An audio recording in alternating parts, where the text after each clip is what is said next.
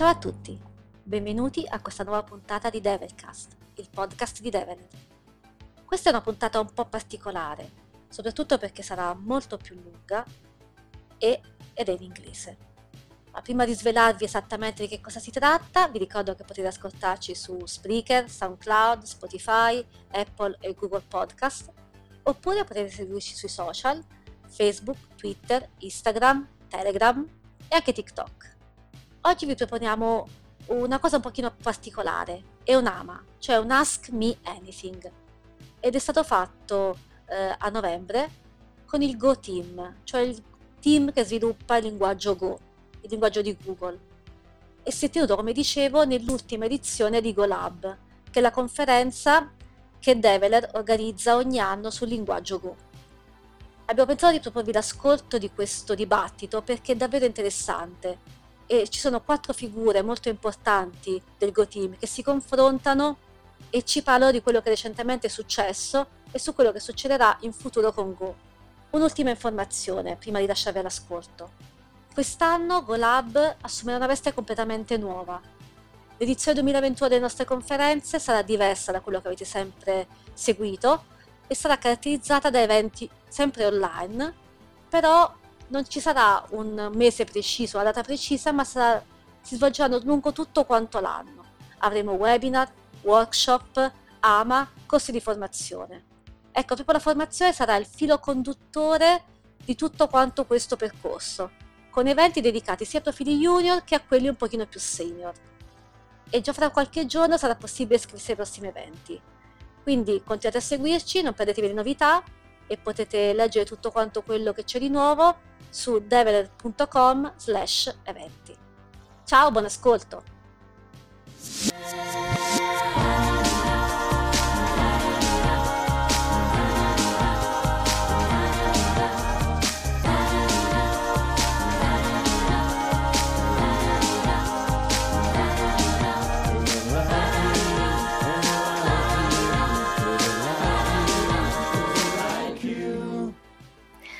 All right, hopefully you guys can hear me all. So, hello and welcome back to GoLab 2020 virtually this year.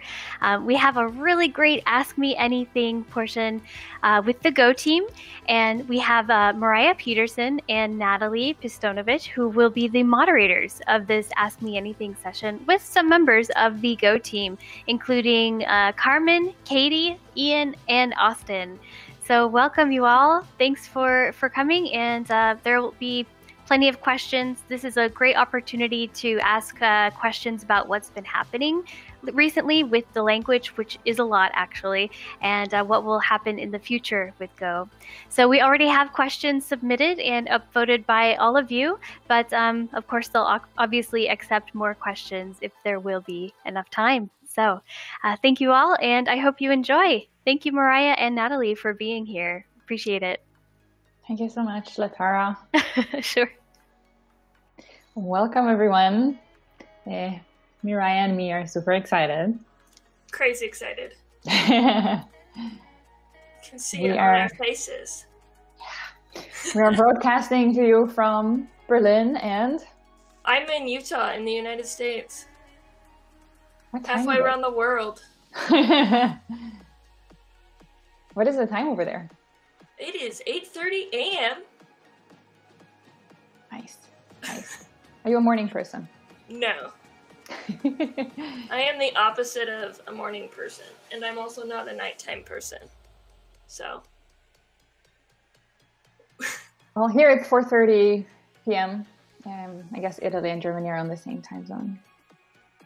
Well, that's nice. Yeah. So we have a great team today. And we also have a hashtag for Twitter and we have a Twitter handle. The Twitter handle of the conference is golab underscore conf, and the hashtag for this conference this year is golab 2020. And well, for the Go team, it's Go team. So uh, we would love to welcome the Go team on board.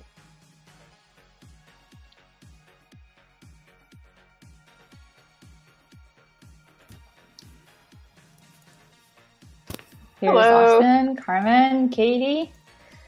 Awesome. Ian's also here. And Ian. Oh. Ian's further down the list.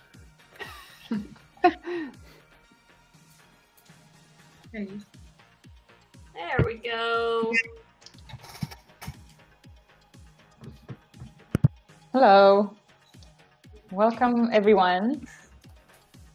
So excited to have you here. Excited to Um, be here. yeah, why don't we go ahead? You can take a few minutes, each of you. Uh, go ahead um, and introduce yourselves. And why don't we just throw something fun in there, like a hobby you like to do when you're not working on the world's best programming language? Um, so we'll start with you, Austin. Uh, you're right. in you're in Cambridge, Massachusetts. Is that correct? That's right.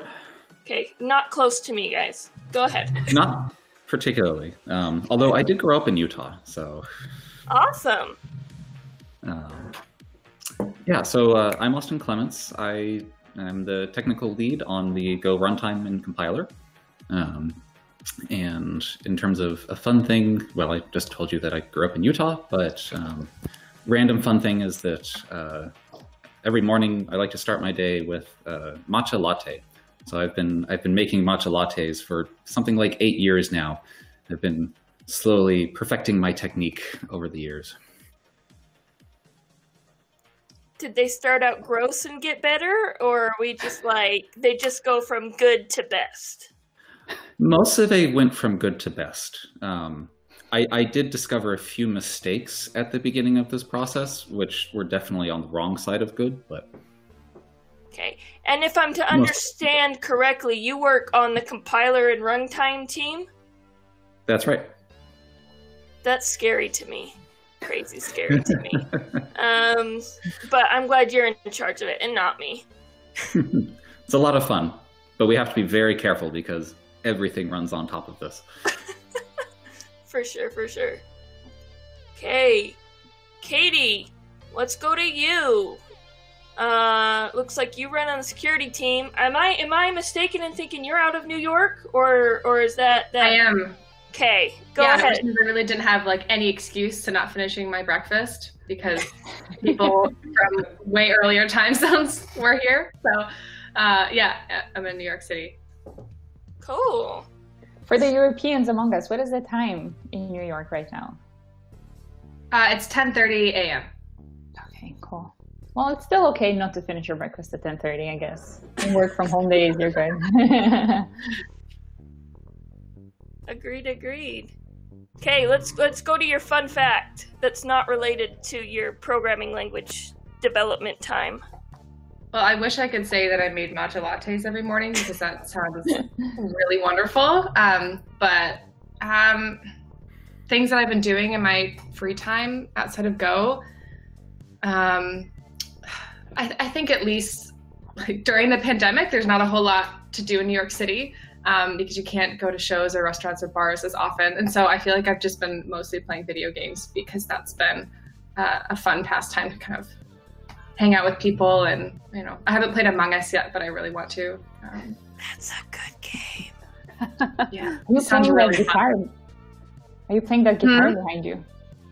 Oh and i also have a guitar but i've been neglecting it really badly in the last couple months um, yeah. That's a perfect timing to neglect such a hobby. You know, when you're alone at home. cool. Okay, Ian, you're next on my list. Uh, I believe you're the most tenured on the team that we have here today. I have no idea where you're based out of, but we'll turn the time over to you. Uh, yeah, I'm I'm here in Berkeley, California, where it's uh, 7:30 in the morning. Um, and uh, yeah, I've been on the Go team since 2008, since before uh, we did the open source release. Um, so I've been working on it all this time. I work I work on a lot of different things, but um, mostly on uh, compiler and tools and other low-level stuff. Um, I guess I guess my fun fact will be that uh, we have ducks, my family. Um, we have uh, we have five ducks now who live out in our front yard, so they're a big neighborhood attraction. Uh, kids come walking past and to look at the ducks. did you buy the ducks or did they adopt you as a, a house? They're domestic ducks. Yeah, we Okay. bought them. we bought them when they were just one day old, and uh, we we don't have a big front yard, but you know, big enough for them, and they have a tiny little pond. That's awesome. And they're very cute. Is that a common pet to have?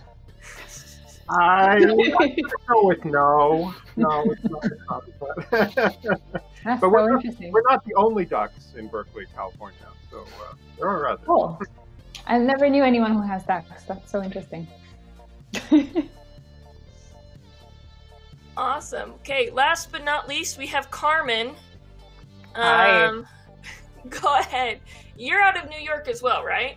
I just moved. Oh, you're I'm not? now- yeah, I'm now in Ann Arbor, Michigan, so near Detroit. That's cold. Yeah, I It's know. a good place to be. I mean, it's a college. I don't wanna think town, about It's it. great, but man, that's a cold place. Sweater weather. is. It is.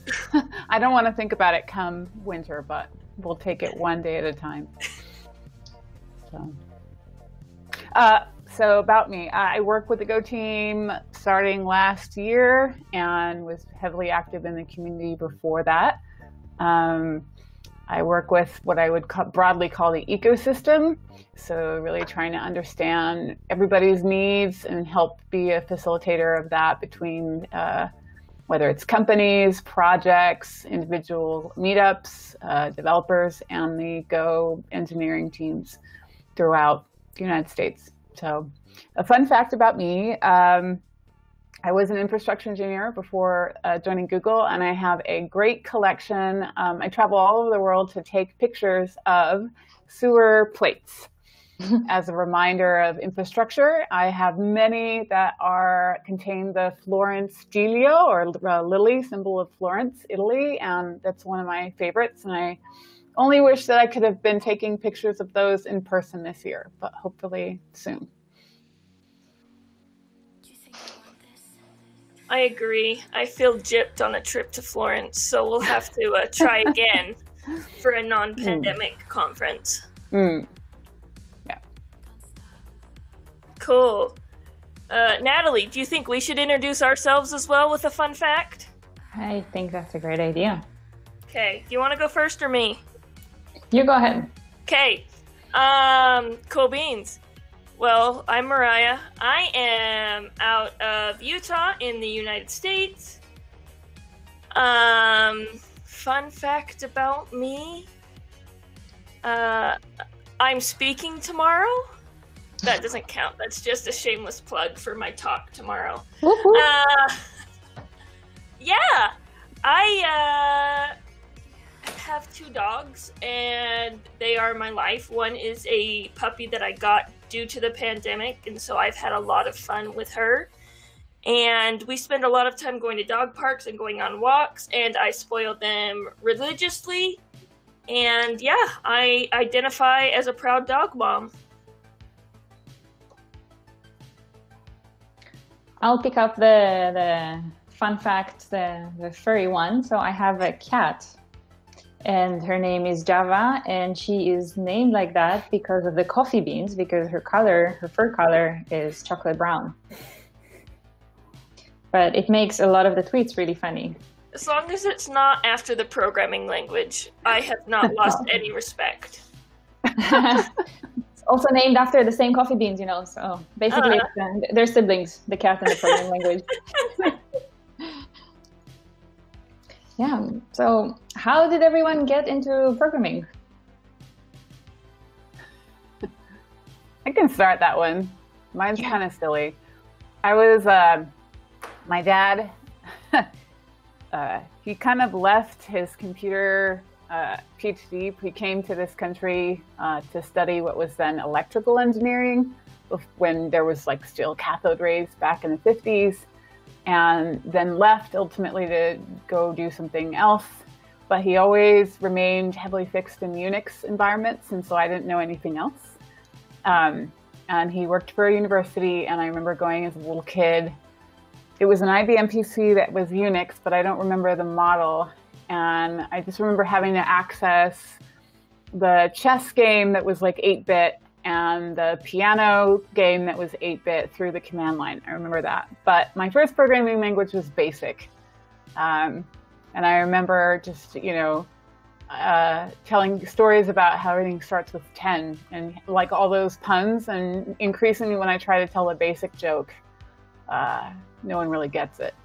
So that's my story. And I was, I think I was still in elementary or maybe beginning that uh, sixth grade when I took a like an official basic course. But that's what I remember. I can follow on to that. Um, so I also started with basic. Um, I think for my, I think it was for my seventh birthday, I got a, a you know a little kid's chemistry book, and in the back of it, it had this this program listing written in BASIC for like something like classified metals or something like that. Um, and you know, I, I, went up to my dad. I'm like, Dad, you know, can you put this into to the computer? um, and so, and he did. And you know, conveniently, he was also a software engineer, so he actually knew what was going on. And then I started asking him all these questions about like, oh, what does this do? Like, how does this work? And and then he's like, uh, just go read a book.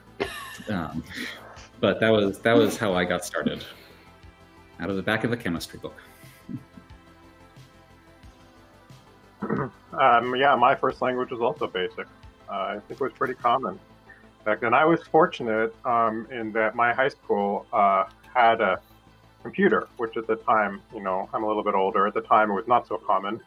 Um, but in, and we even were able to access the computer uh, before I got to high school from our elementary school. But I always kind of wanted to be a programmer. I was always fascinated by computers. Even before we actually had a computer, I was interested in them. So uh, my first actual computer that I could use myself was a TRS-80, and I've just uh, gone from there. Well, I guess I could go next. I'm actually glad I'm going last for any of you who are experiencing imposter syndrome because you didn't start coding as a child. me, me, me, me, me. um, and I did not start with BASIC. I think my first programming language was C++, and that was because that was the language that my senior year in high school class, it was taught by a math teacher, um, was taught. Um, uh, so I actually got into computer science because I like math. I talked about this actually a bit in a recent Go Time podcast episode. Um, but I just really loved math. Um, and I had to take computer science classes as part of the math module at my college. Um, and then I found that I wasn't having as much fun in math and it wasn't social enough and I wasn't getting to know people. And so I ended up working in computer science kind of by a fluke um, and, and by the fact that my father's also a software engineer. Um, and so um, it just kind of like kind of fell into it and was kind of almost dragged into it like well okay i guess i'll have fun doing this. Um, and yeah and i didn't actually start learning go until i was on the go team. So um, i'm one of the few that that learned it on the job. But i love it now. Much better than c++ from my experience. It's easier. That's hard mode for your first language.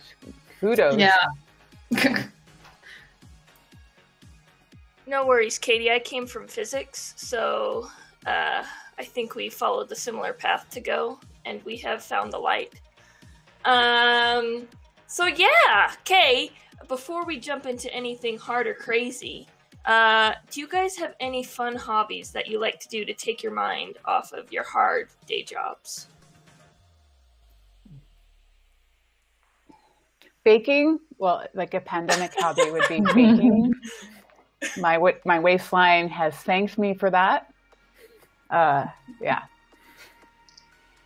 Yeah, I think that I feel like sort of pandemic hobbies and they pre-pandemic all apply. hobbies are maybe two different categories.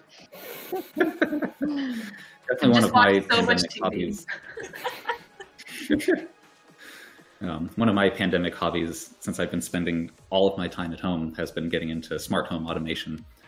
So, like pre-pandemic i think i had like maybe two lights that were on automation and now like all of the lights are and the figured out how to get the washer and dryer onto automation and the garage doors and side question do you use the google home automation system or are you doing it from scratch uh, I'm actually mostly using Home Assistant, although okay. it is tied into the Google Home, so I can still do voice commands and stuff. But it's all it's all but running you can off of program your own commands and all that fun jazz. Yeah.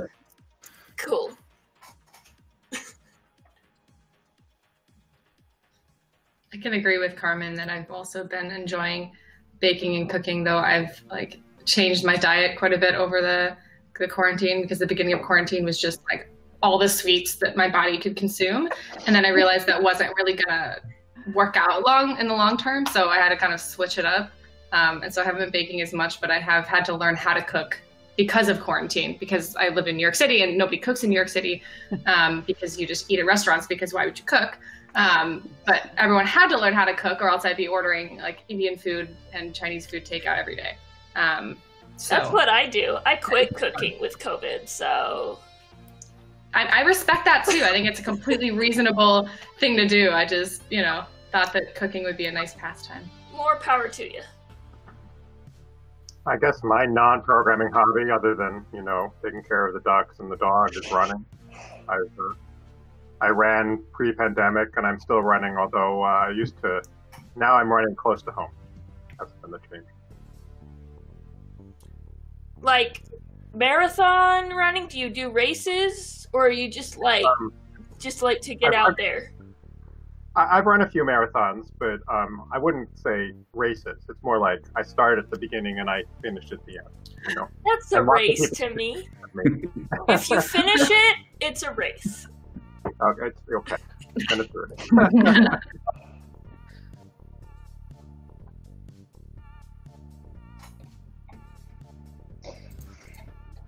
Ian, I have a question for you. What is it like to work on the programming language? You're actually working on the thing that everyone else is, is using, literally the code. This is not the same as working on something or building something that is made with a language like some product.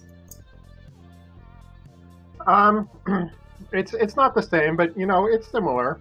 Uh, it's not it's not like it's terribly different. Um, it's just as it, working on a programming language is sort of like working on a library, and that you need to focus on, you know, what's going to be the clean API, what's going to be um, what's going to be usable, what's going to be not confusing. Um, I mean, for Go, I think you know, I mean, I wasn't there at the very beginning, and I think that um, you know, Ken, Rob, and Robert have really adopted a good approach to the language um, as they started developing it, which was, uh, you know, try writing programs and see what seems to be missing. Try um, try things, and uh, you know, as we as you run into obstacles in your code, try to figure out if there's a way to change the language to uh, make those obstacles go away, and really focus on keeping the language simple um, and keeping it orthogonal, which in language design means that um, there aren't sort of special cases. You want as much as possible for sort of each language construct to work the same way in conjunction with all other language constructs. You don't want to have some special rule that says like, oh, you can't have, you know, this type can't be a structure field or something like that. Um, and so it's been so working on the language itself, which which I've been doing in trying to develop generics for the language, has been uh, it's not it's it's it, with something as big as generics, it's hard. It's a constant struggle to try to fit it in smoothly with the language, to keep it simple, to try to understand what it is that people need and uh, how this can actually solve their problems without making things too complex. But as I say, you know, these are things which I think any library designer should ideally be thinking of as well how to make things intuitive and uh, and uh, work smoothly together. So in that sense um, it's not enormously different. You're just working on a on a slightly different level Okay, I Go. have a follow up for you, Ian, if that's okay. of course Um, so I've spent a lot of time in startups where we just kind of brute force everything and hope our band aids work. Um, how do, you- do you- like? I'm wondering how much you experience the the the brute force method versus kind of a more methodical approach to your day to day work. um, i'm definitely on the brute force side Um, I've, I've been at google I've been at Google for a while now, um, but uh, before Google, I only ever worked at startups. So uh, I'm certainly familiar with the, uh, you know, you've got to solve the problem of today today and leave tomorrow's problem for tomorrow. So um, it has been, for me, a learning experience to working on Go to try to see more and more like we have to solve today's problem today, but we have to not pose problems for tomorrow. Um, So uh, that kind of uh, long-term thinking it doesn't come super naturally to me, but I've been trying to uh, adopt it as much as I can. I This is totally also- understand. This is also different in the sense that a language usually outlives products.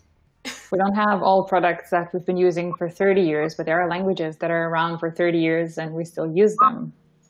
So that must be also very interesting for you, the type of different challenges and the state of mind that you have to be in. That's absolutely true. Um, but let me qualify that by saying that um, I've I one of the things I've been working on for some time is the GCC compiler, the GNU compiler, which also has which supports Go along with several other languages. And I started working on the GCC compiler in 1990. So although most products don't live for 30 years, very few products live for 30 years. In fact, you know, I'm on the GCC steering committee. I've been associated with a product that has lived for over 30 years. So we're in a good place for Go. You already bring that experience along. That's longer than I've been alive. I just had like a mind blown moment right there.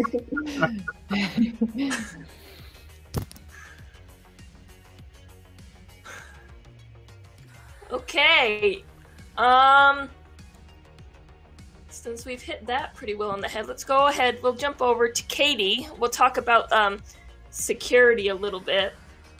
Uh which I'm sorry for. I've dealt with a bunch of security things recently at my job and I feel like that is the most like crap pile on job ever. Um so uh Yeah.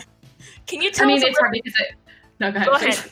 Elaborate. Just tell us about your team, what you do, and like why a programming language needs security. People don't Yeah, have I mean- programming languages. Um, yeah, well, it's funny because I've actually been on the security team now for um, a year almost exactly. Um, and I, it wasn't even really a team before I joined. It was just Filippo Valsorda working by himself. Um, and I was wrapping up my work on the checksum database, and I was like, okay, that was kind of security relevant, and I, I got to learn some some things from that. Um, and so I was like, okay, you know, maybe Filippo's working completely by himself. That sounds interesting. I'll go try to learn security with him. Um, and it's been a year, and I still feel brand new in the security space, and I think I will for a very long time um, because it's it's a huge field, right? It's not just how do X509 certificates work? Like, how does that work? Or you know, it's not just one thing. It's like here's TLS, here's this thing. I'm doing fuzzing, and like there's so many different areas that I don't have expertise in, and you have to learn all of them. Um, and even like the net HTTP stack, um, that's where a lot of the security vulnerabilities that we um, send along actually end up being um, like fixed in. So you know, it's like net HTTP wouldn't someone wouldn't think is a security package, but it is actually very very security relevant um, because if someone can hack your HTTP connection or you know do something um, like you know smuggling vulnerabilities and things like that, you know, we have to watch for that too. So um, I know I just threw a lot of jargon, and it's okay. And I, I only understand like half that jargon anyway. So um, you know. Yeah, right now the team is um, me uh, and um, Filippo and a new person who just joined, Roland, um, and then um, Rob Clapis, who works with us kind of 20%. Um, so yeah, we have a lot of cool things coming. Like the thing I'm focusing on um, primarily is adding native fuzzing to the Go language. And I do think that's security relevant because fuzzing has always been something that only security engineers do. And we don't really think it has to be that way. Um, and so the more that just other engineers and in the world and other developers can just add fuzz targets to their code and find vulnerabilities, the, you know, the better off we're going to be. Um, so that's why it's the security team's um, effort right now. Awesome. You just made me feel better about using Go. Austin, you're the lead for the runtime and compiler team. Mhm. Tell us a bit about the team as well. Uh, who's on the team? How long has it been around? What is it like working distributed? Um, what's coming for the team? Yeah, sure. Um, I mean, I suppose the runtime and compiler have sort of been around since the beginning of the language because, like, you don't have much of a language without a runtime and compiler. Um, they were certainly around before I joined. Um, and um, Yeah, so the team has, you know, the team at Google has about ten people, uh, and we do get a fair amount of contributions from from outside, um, especially to the compiler. The the runtime sort of requires a lot of really specialized knowledge to get into, and so we don't see as much contribution to that from the outside. But the the compiler, like the compilers, in terms of the techniques that it uses, is a fairly standard design for a compiler. So like if you if you're familiar with working on one compiler, you can sort of come over to our compiler and you'll recognize what's going on at least. Um, so we get a lot of outside contributions there. Um, let's see. In terms of sort of uh, what's what's coming, um, so uh, I think a lot of people know that we landed a bunch of improvements to the linker uh, in Go 115.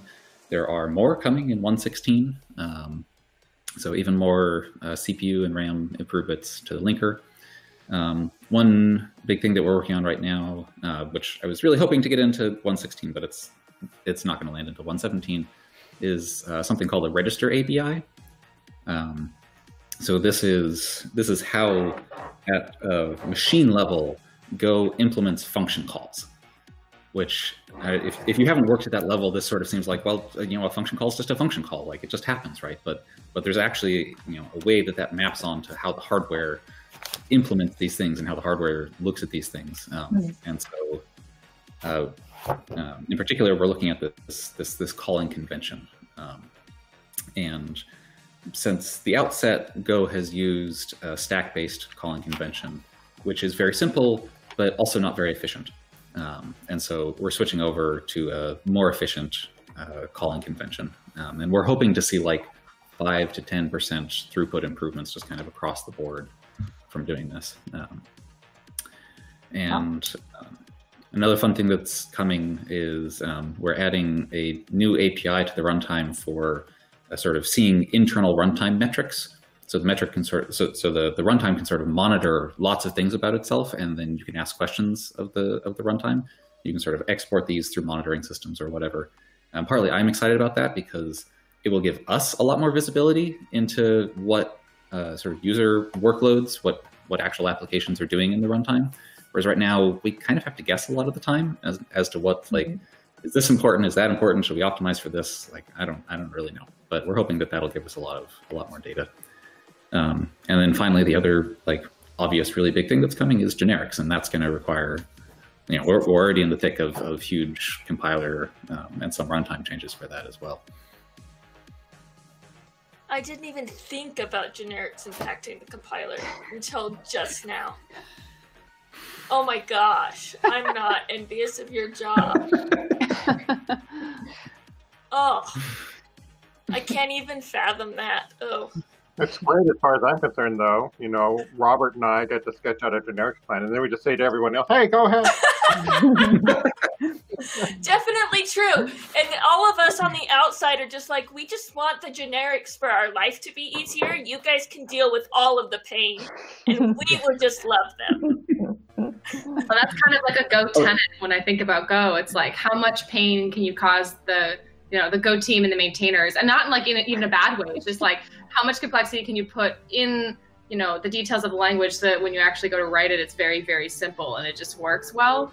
Um, and like that's that's very much true with like the crypto packages and it's true in a lot of the code it's all like how much like modules for example is incredibly complicated under the hood but you don't really have to do that much to use it um, so it's kind of intentional mm-hmm.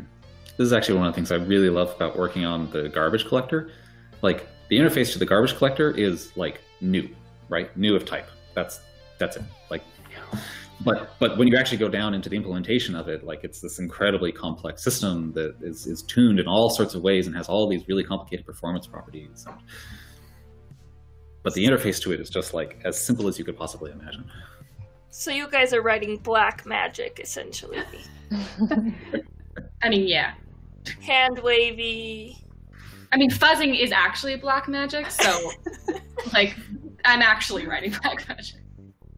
Okay. Um looks like I have a question here kind of about uh the future, right? We all care about where Go is going. Um I know people always bring up Go 2.0 like that's so far down the road. It, we consider that the future.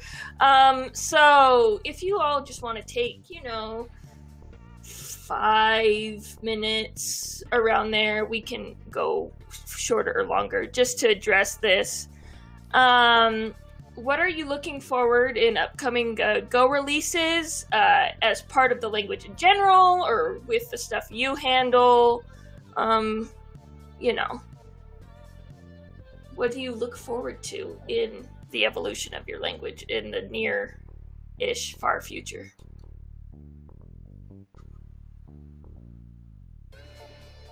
I can answer that from um, so there's the core bits of the language that you know the engineers work on to make sure that the complexity is hidden from the millions of you know plus users. But there's also a component of you know if you've ever the idea that you, you can build the best thing in the world, but if you don't build ways to learn it easily, it may not ever be, see the light of day beyond people who can grok it or learn it in a way that works for them. So for the future of Go outside of that, I would love to see more interactive learning environments as well as tutorials that people are writing and sharing. So a growing sense of learning material that um, comes from all corners of the world in all different languages so that anyone who wants to learn Go from any background, whether they were programming as a young person with BASIC or just coming to it in C++ in their senior year of high school and beyond, um, that they can learn Go.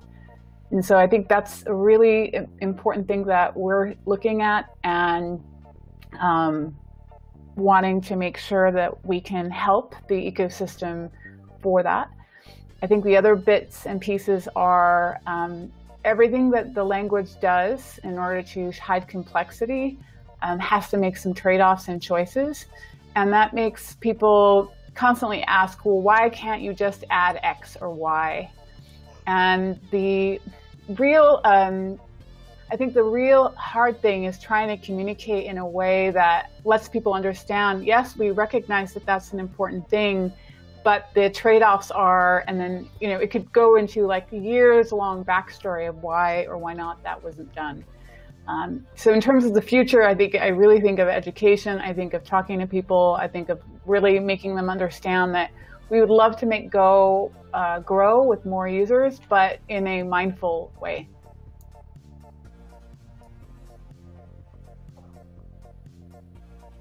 Everybody's nodding their head yes Great answer. um, I'll take a stab at this too. Um, you mentioned uh, Go 2, which is, uh, you know, a concept we've always talked about is sort of how what Go is going to evolve into. But um, I think it's really worth uh, considering that most major languages, like many, many, I should say, many major languages like C++ or Java, there is no C++2 um, there's really just C++, and they keep adding uh, features and adding functionality, but the old stuff keeps working too. So it's not like they, you know, it's not like they ever go to a 2.0 release where old things break um, and new things, uh, and they only have new things. So I think that's really the model we want to follow for Go. Um, you know, in Go, we want to keep all the old code working. Backward compatibility um, has been a part of the Go story since since you know Go one, so to speak. Before Go one, we used to change the language regularly and break things all the time. But um, you know, it was really Rob who put a put a stake in the ground and said, you know, okay, we've done enough work on this language. It's productive enough for people, although of course a tiny fraction of the number of people who use it today. And now it's time for us to just say, you know, this is the language, and this is what we're going to call Go one and uh, we're going to be stable from now on forward. People who write code in Go 1 as much as possible, we're not going to break that code for them. Their programs are going to continue to work. And we've been following that philosophy ever since. I guess Go 1 came out in early 2012. Um, and so we don't have any plans to change that, you know. So if there is a Go 2, it'll still be Go 1 compatible, so to speak. And so just like C++ goes, you know, they had C++ 98 and C++ 11, and now they're working on C++ 20 or something like that.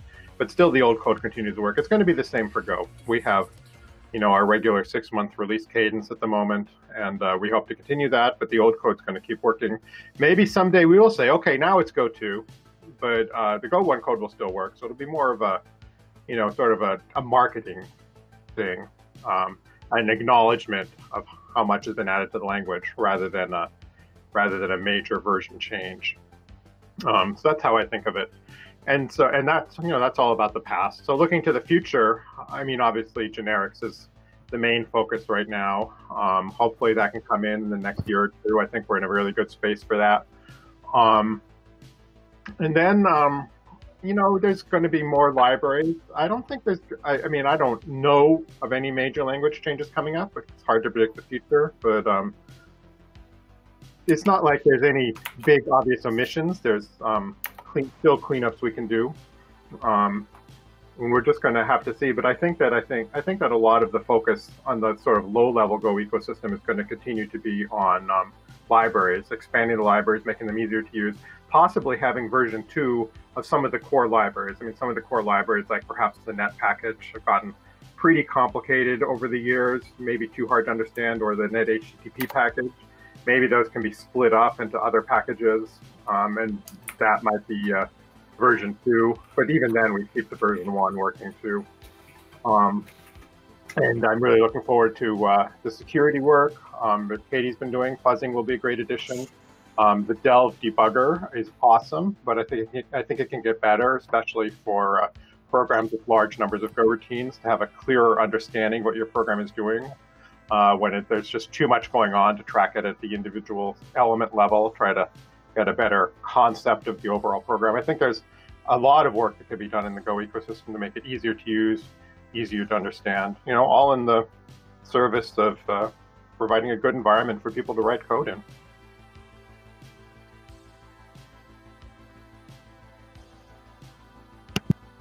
That was impressive. Austin, Katie, I know Austin already kind of talked about his immediate release numbers, but what do you guys kind of see in the future of your projects or hope to see in the future of the Go? Yeah, looking looking a little further forward, um, sort of more abstract stuff. Um, I'm definitely I'm definitely interested in you know improved observability and debugability. Um, I I personally think that um, when you when you start sort of scaling up to large numbers of Go routines, the sort of programming that you do in Go, that um, traditional debugging techniques, sort of breakpoint debugging and stepping debugging and things like that, don't scale that well to highly concurrent systems. Um, I don't know what the right answer here is, but it's something that I love to think about. Like, what would what would a completely different debugging experience look like that was really designed for these massively concurrent systems? Um, certainly, like when I'm debugging some really horrible concurrent runtime problem, which is, after all, like most of the runtime problems. Um, like very like I usually start with a, a breakpoint debugger, and I find that it's just not doing what I need it to, and I I almost always wind up at uh, tracing. So just like incredibly detailed traces that are, you know, we we've actually have a system internal to the runtime for collecting very uh, low overhead traces. Um, and then I run analyses over these traces. So I, you know, I'm like my, I'm sort of programming the debugger and I'm looking at things uh, temporally instead of spatially. Um, I'm looking at how things change over time rather than than what the data looks like at a given moment in time. Um, so I'm you know, looking further out, that's that's something that I'm excited about. Um, and other other like further future things that I'm excited about uh, more in the runtime and compiler space is um, you know sort of post like the the register ABI change and and generics. Um, I think there's a lot of opportunity for uh, a few things. One is uh, really more advanced escape analysis. Um, this is uh, you know, in Go, like when you when you have a variable, um, it can either be allocated on the stack, which is fast, or it can be allocated on heap, which we try to make as fast as possible, but nothing's as fast as stack allocation. Um, and um, there, we've been sort of for several years now kicking around ideas of how could we make the escape analysis dramatically more sophisticated, so that it can it can keep more stuff on the stack and less off the heap, or something in between that sort of has in between uh, in between properties. Um, and can we also deal with uh, when you're when you're making interface calls? So there's there's this odd tension in in the language where uh, well performing Go code depends on the escape analysis being effective. It depends on like oh you know we can put all this stuff on the stack it's fine we don't we don't have to put it on the heap, but you know interfaces are a core part of the language and uh, interfaces are like oil and water with escape analysis. They basically force everything onto the heap and off the stack. And so there's this, this, there's this weird tension that I would love it if we could sort of find a way to square that tension between these two things and, and actually find a way to, to make interface calls not have the sort of performance penalty. And I guess I'm last up. Um, you know, I think I'm really excited about the fact that our team has grown as much as it has. Like when I joined, um, it was I mean, it was still already a pretty big team, um, which I only joined about two years ago, and I feel like so many more people have joined the team in that time, um, and that's allowed us to do a lot more really cool work. Um, something else I'm excited about is um, like pkg.go.dev which I'm going to link right now in the chat.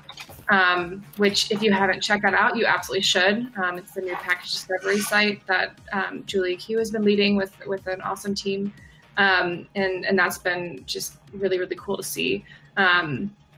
And you know, even just like in my world with security, it's it's cool to see the security team growing and having know like letting Filippo have more support um, so that we can do more things. You know, we're looking into you know a vulnerability tracking story and you know when we've as, as in addition to what else we're we're doing with um, with like fuzzing and, and I've talked about fuzzing a bit and I know I've said that word a lot I haven't actually explained what it was but it's basically just um, a new way of um, it's it's a way of testing um, code by basically just throwing tons of inputs at it um, and the computer can throw those those inputs at it to try to find panics or um, or bugs and things like that so um, I'll also link the proposal for fuzzing um, in the chat too, so that if anyone wants to read more about how that'll work, um, they can do that. But um, yeah, like we have, um, we just have a lot of really cool things that are coming up, and, and, I think that this upcoming release is going to be really great too.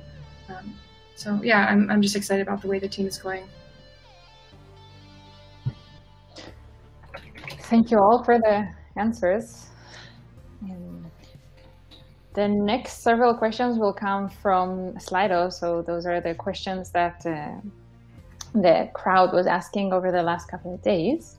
And the first one is for Ian, but I think everybody would be interested to hear everybody's answer if you feel like chiming in. Um, how can new contributors start contributing to the project and what is the best way to get started? Uh, yeah, that's a great question. Um, and let me let me start by saying, you know, Katie's right. It's been great to see the team grow um, overall, but it's also been great to see the uh, external contributors um, grow because a lot of work on Go is not done by the Go team. A great deal of the work is done by um, people. I mean, people like yourselves, people outside um, Google. Uh, I think um, you know the last time I measured it, something like half of the changes to the Go repository were made from outside Google.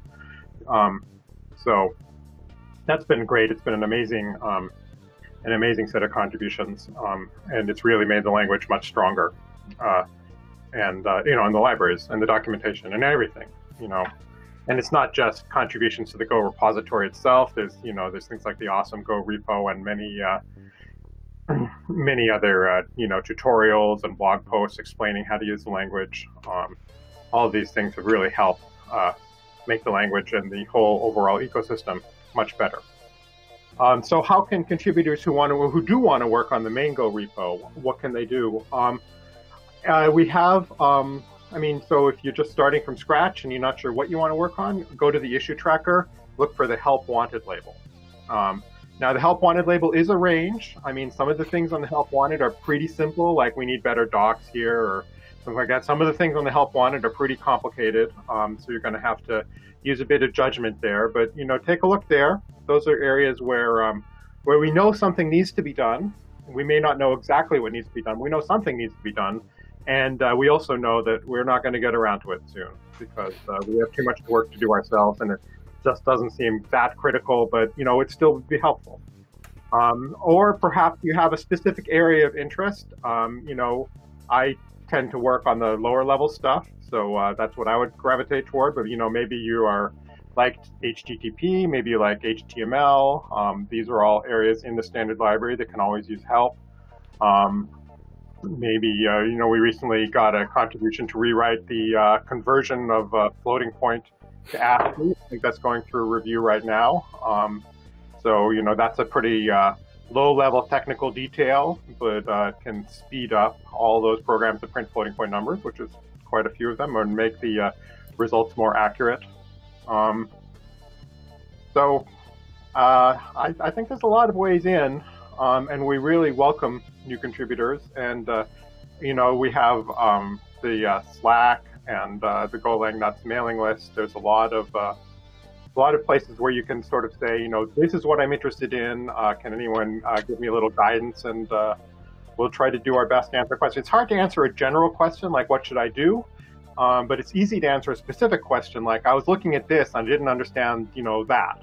And then we can say, well, this is, you know, this is our view of it. This is what we think. So, you know, if you're interested at all, you know, jump in, help, and uh, you know, and ask because we're we're here to help you. We also have, you know, a number of really great contributors who do things like issue triage and gardening. Um, which has often been a huge burden on the open source team. You know, or you know, it's it's actually for a long time it's been um, possible by the help of people in the community, um, rather than putting all the burden on on just a couple people on the Go team. Um, and so it doesn't even have to be code contributions. Um, it can also be going in the issue tracker and you know making sure that all the information is there and the right labels are in place and the title is good and you know, um, engaging with people and answering questions on Slack. And, you know, there's tons of different ways that you can contribute that, that aren't code um, at all, um, depending on where your skill set is or, you know, how much time you have or, or what you're interested in.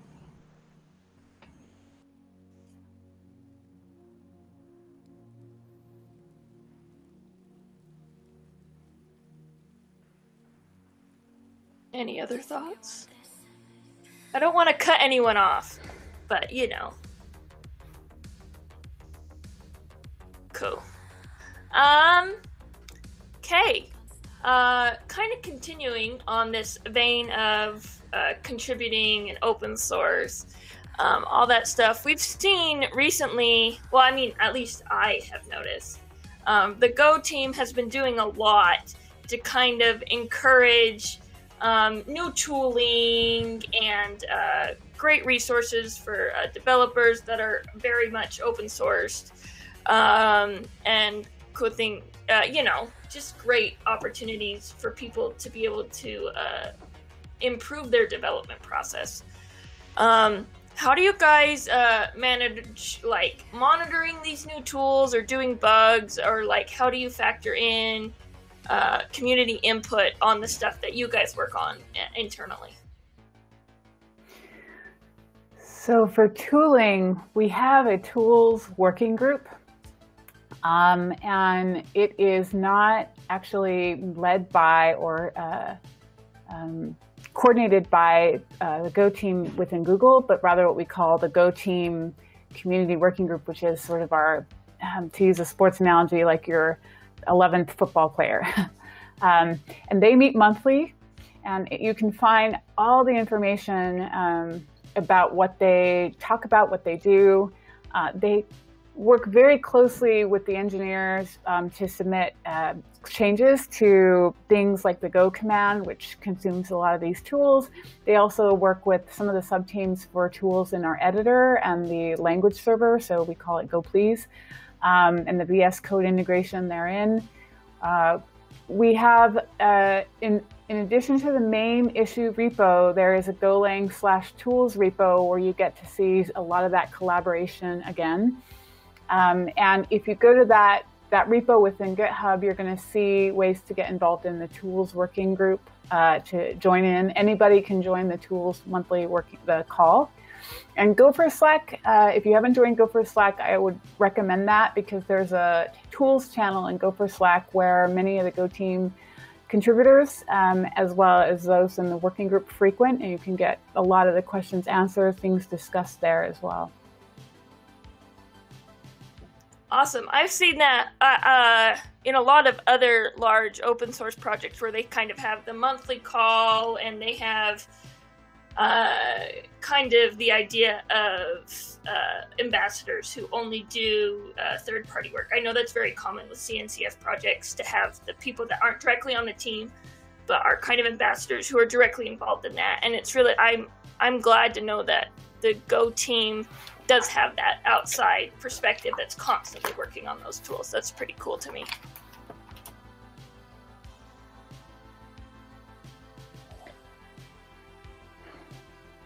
How does the Go team manage iterating proposals like the generics proposal when it was, or Go to Go, and how do you manage the implementation as well?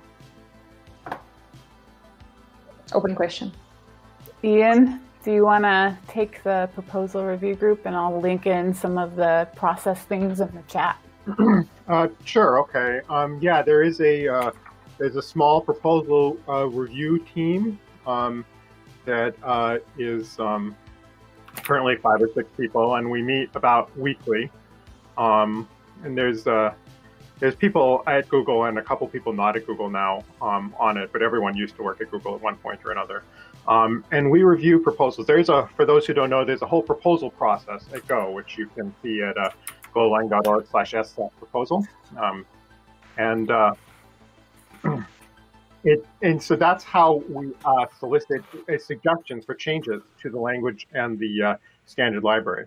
And then in the proposal review committee, we uh, you know we review those proposals, and a lot of what we try to do there is um, route them to the appropriate people, to the people who are most familiar with the packages in question. We try to elucidate um, the uh, you know what exactly the what exactly the change is, um, how it would how it would work out, and um, you know we try to drive for consensus. Basically, I mean, we're not trying to be a group of people who decides what to happen, what exactly what happens. We're trying to be a group of people who um, gets input from the community, uh, gets input from the right people in the community, and um, try to see what people, you know, what the whole overall community really thinks uh, should happen for um, for these cases. And you know, a lot of proposals get declined. I've made a lot of proposals over the years, and almost all of them have been declined. You know, that's uh, it's a normal. It's how we sort of evolve um, the language and libraries going forward.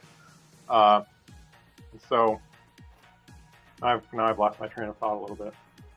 Um, but that's um, you know, that's the, that's sort of the change process. There's also kind of a separate process for sort of specific to um, language changes like generics, um, which we which is the Go 2 proposal committee.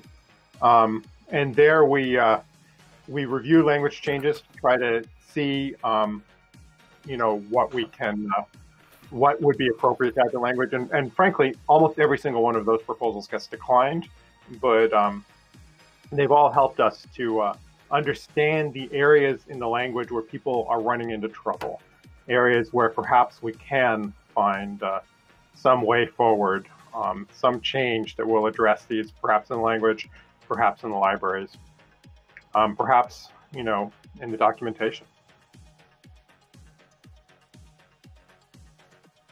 Some procedural changes were made recently as well after discussion with many contributors last year at the GopherCon uh, San Diego Contributor Summit, where we had some clarity and transparency in the GitHub issue repo.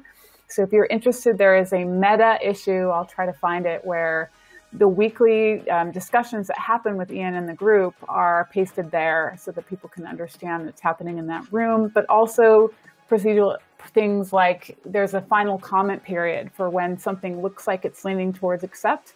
And we want to make absolute sure that everybody wants to get in any kind of last comments in that issue thread, or if they have strong objections.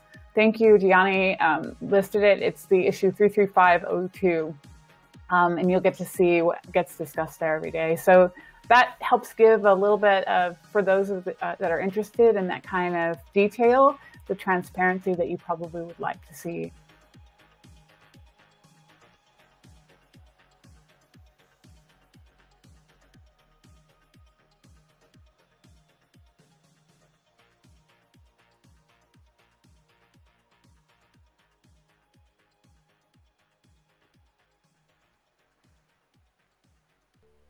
Okay. That's awesome. Thank you guys so much. I'm not trying to end it. I'm just saying we've made it through a whole hour, guys. it's gone super fast. Um, so uh, we have another hour of exciting questions. Um, but we just kind of before we start uh, wearing out our little uh, thinkers, let's go ahead and we will uh, spice it up a little bit. Um, do you guys have a favorite um, bug or problem that you like hacking on, working through, debugging? Um, please do not say spiders or nil pointer dereference. Those are not acceptable answers.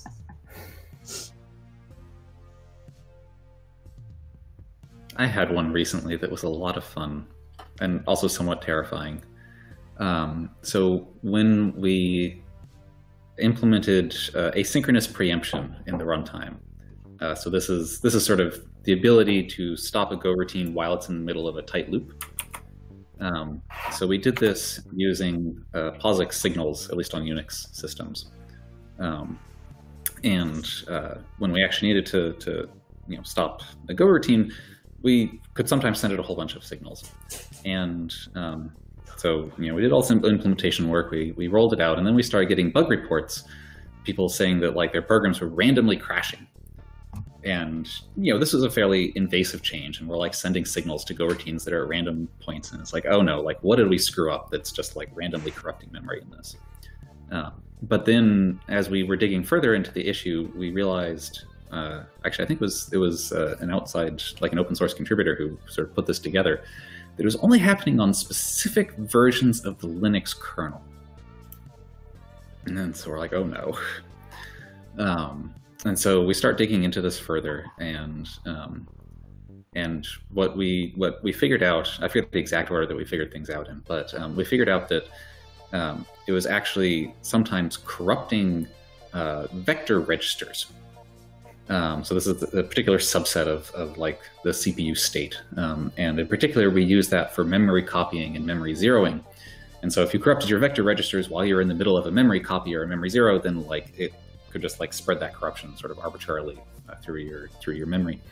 Um, and so I started up like a bisect on the Linux kernel itself. So I spun up a VM and started bisecting, like building lots of versions of the Linux kernel, trying to figure out exactly what what version or what what commit to the Linux kernel was responsible for this.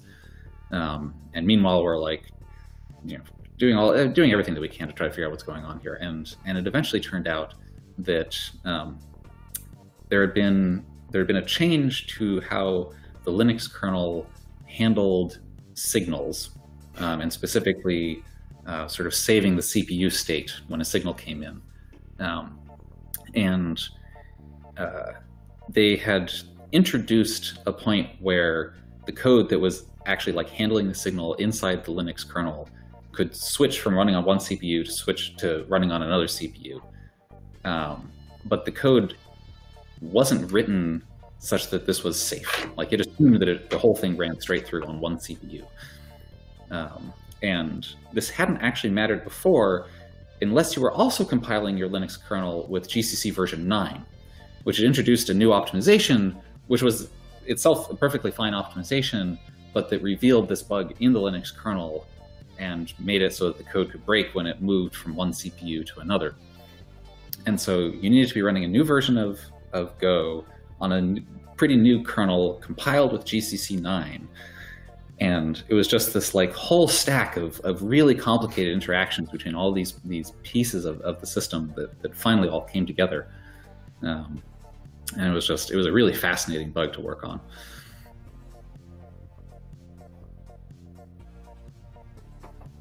Yeah, I think the interesting bugs are the ones that are like what Austin just described, or there's some kind of layering violation. Uh, we're all used to computers being these these layers um, where each new layer insulates you from the layer beneath. I mean, we start with the hardware and the operating system, and then Go itself is a layer. Um, then people are writing in Go, and they just so when you're writing in Go, you just expect to be uh, writing at the Go layer, and you don't expect you know some kind of hardware problem to reach up and grab you or some kernel bug to uh, to hit you. And but unfortunately, um, computer programmers are, are mortal, and we all make mistakes. And there are these these layering violations, these leaky abstractions, people sometimes say, and uh, those are the those are inevitably the most interesting bugs to run into because uh, you have to sort of switch your mindset out of okay i know the world i'm living in to realize that you know something from the netherworld is reaching out and uh, breaking your code The netherworld is now uh, attacking us, guys. It's been officially uh, uh, declared. Hmm. Nice visual, though. I have an interesting answer to this question, and it's it moves away from the technological to the socio-technical. So I deal with a lot of what I call perception in open source. And if you asked any Go programmer, what does open source mean to you? You're going to get n plus one different answers.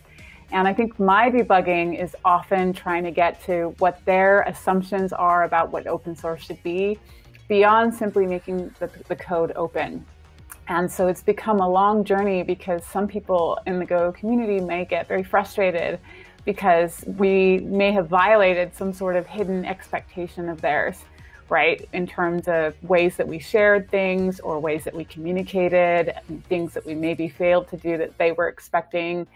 And then it becomes a whole journey of talking about this kind of open source maybe open production, maybe consensus seeking, um, the rules of engagement, the social contracts, the collaboration. And I really, you know, since I left the the uh, technical the technical when I came to Google and walked into the socio-technical, and it's been really interesting because human assumptions don't compile neatly. Um, and human emotions don't compile neatly. And so that's been a really interesting problem space to debug.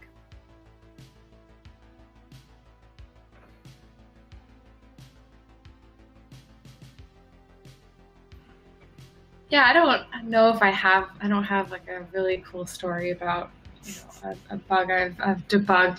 I mean, in general, I think security has been kind of fun because trying to figure out if something's actually a vulnerability and the scope of it and you know what it means for people. I mean, it's not just is this wrong? You know, if it was just is this the wrong behavior, that would actually be pretty easy. But it's not that. It's this kind of um, multi-layered thing where okay it's wrong but what's the impact of that? Or is it wrong but it's already just documented that it's wrong? Or if it's wrong can we fix it or is it going to break backwards compatibility? And is it bad enough that we should fix it anyway even if it does break backwards compatibility? Um, and you know there's all these um, these issues that are really really nuanced and take you know if anyone's ever submitted a vulnerability report and um, don't understand why it takes so long, it's because it's just so much analysis about what is the impact of this, who exactly is going to be affected by it, and what's going to happen. Is their server going to go down? Are they going to get DOSed? You know, is an HTTP smuggling vulnerability where somebody could do something really, really bad to someone's server, and and you know, an attacker could um, access information that they can't shouldn't be able to access, or do things they shouldn't be able to do, um, or you know, or or is it something that you know somebody can um, is it user error that can cause it or is it you know an attacker can cause it or is can just like you know is it on which platform is it on? And like there's so many factors that are just really complicated. Um, and when we have a security vulnerability and we have a bug like that we have to make sure that when we fix it we've explained in the um, release like this is exactly who is going to be affected and here's what you need to do to fix it um, so that people don't, you know, stay up all night trying to figure out whether or not they could potentially get DOSed by some issue in the net package or something, you know. Um, so it's really nuanced and really complicated, but um, it's kind of fun too because there's very much like a human aspect to this um, that I really like. Um, yeah, it's it's cool. Enjoy it.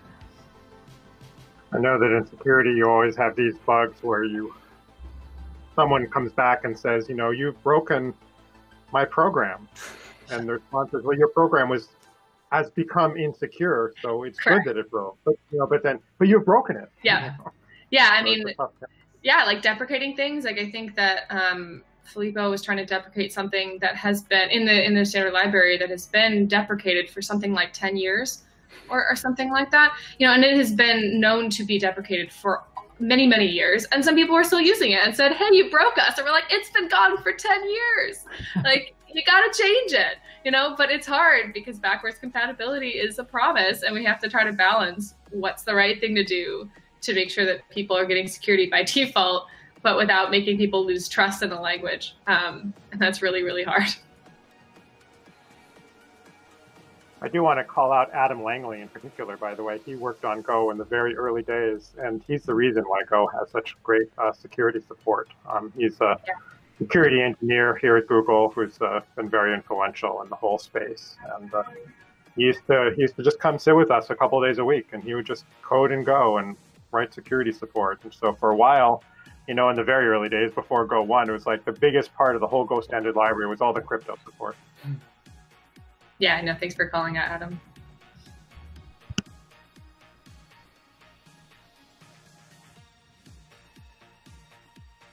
In addition to security, I guess concurrency is one big thing in Go that has also been there pretty much from the beginning. And the next question is Are there any plans to add support for concurrent data structures similar to sync.map, uh, but for lists, sorted maps, and so on?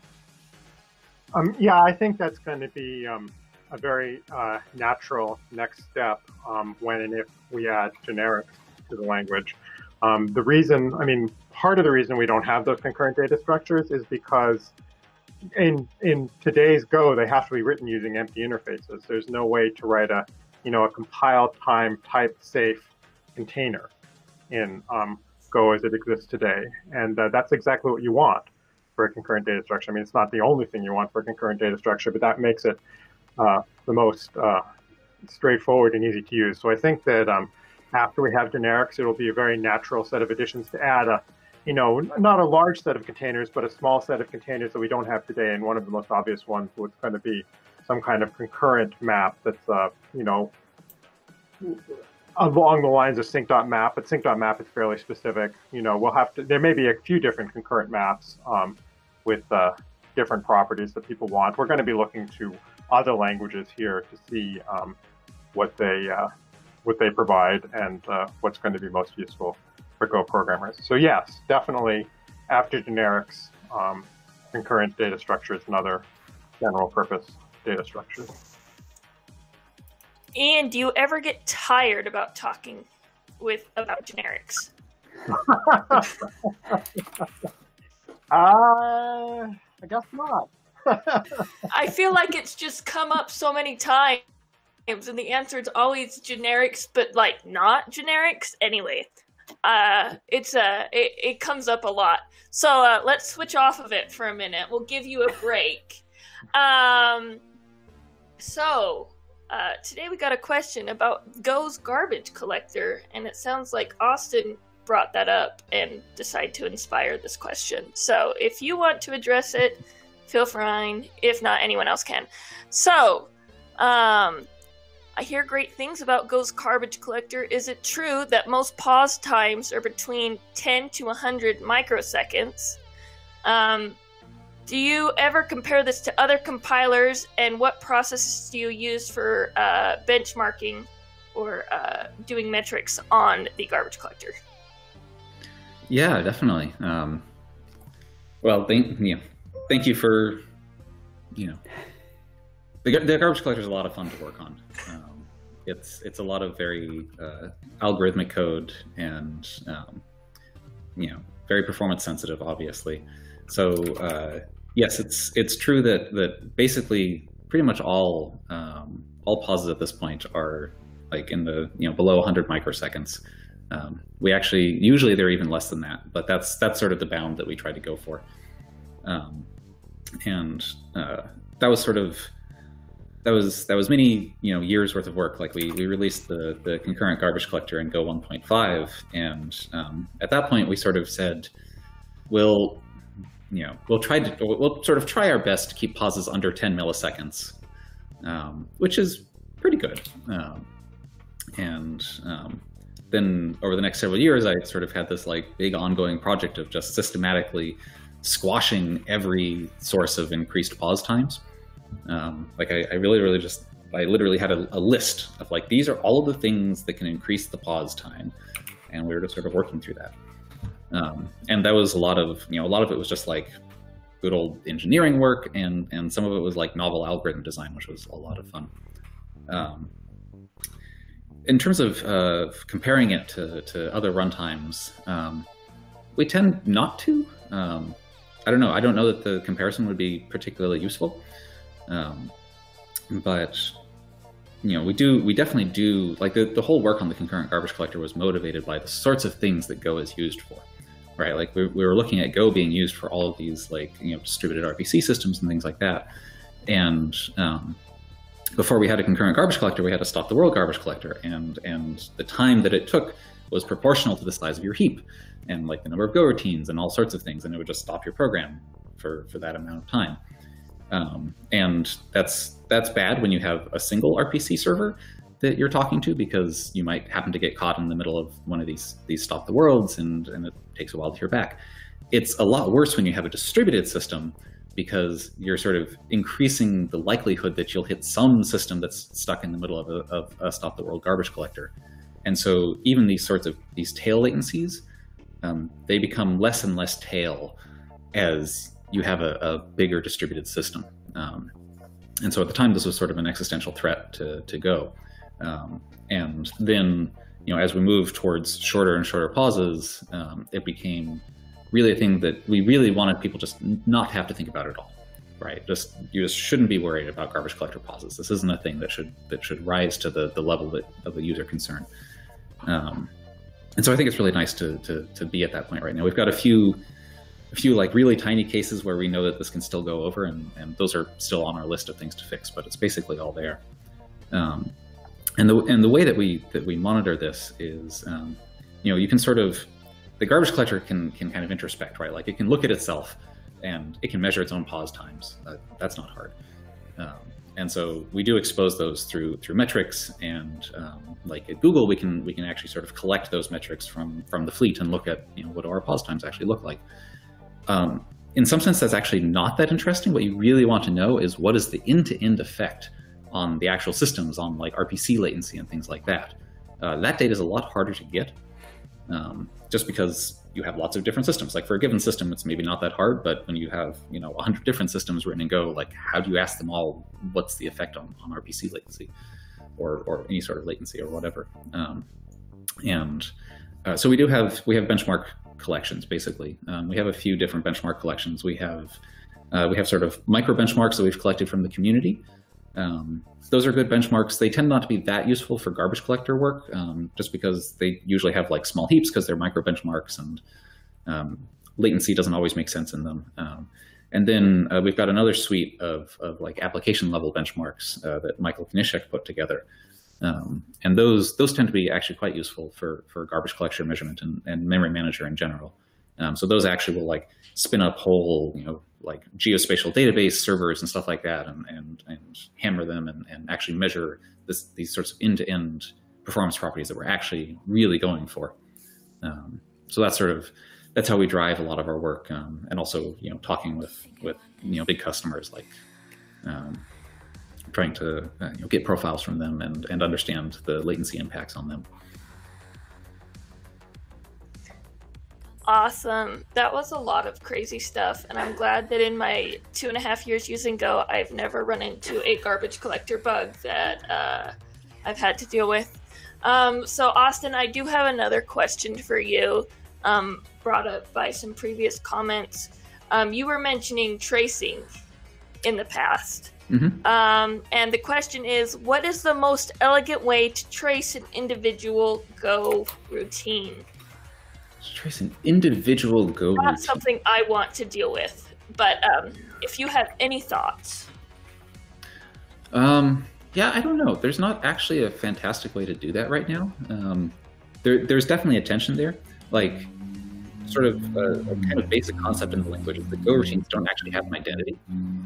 Um, like there, you know, most languages have like a thread object or a thread ID or something like that. Something, something that, that gives you sort of a first class handle on a piece of concurrency.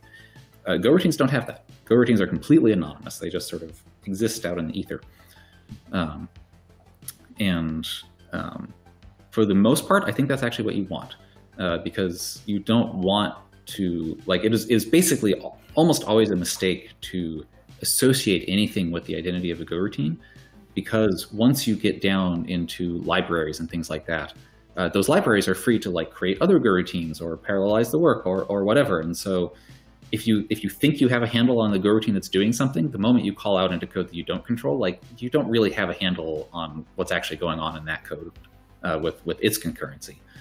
Um, the one exception to this that seems pretty legitimate is actually tracing um, that you really want to understand like i'm really just going through some sequential code here and i'd love to have a way for for tracing to understand that this is really just a sequential block of code. Um, so i actually don't have a good answer here.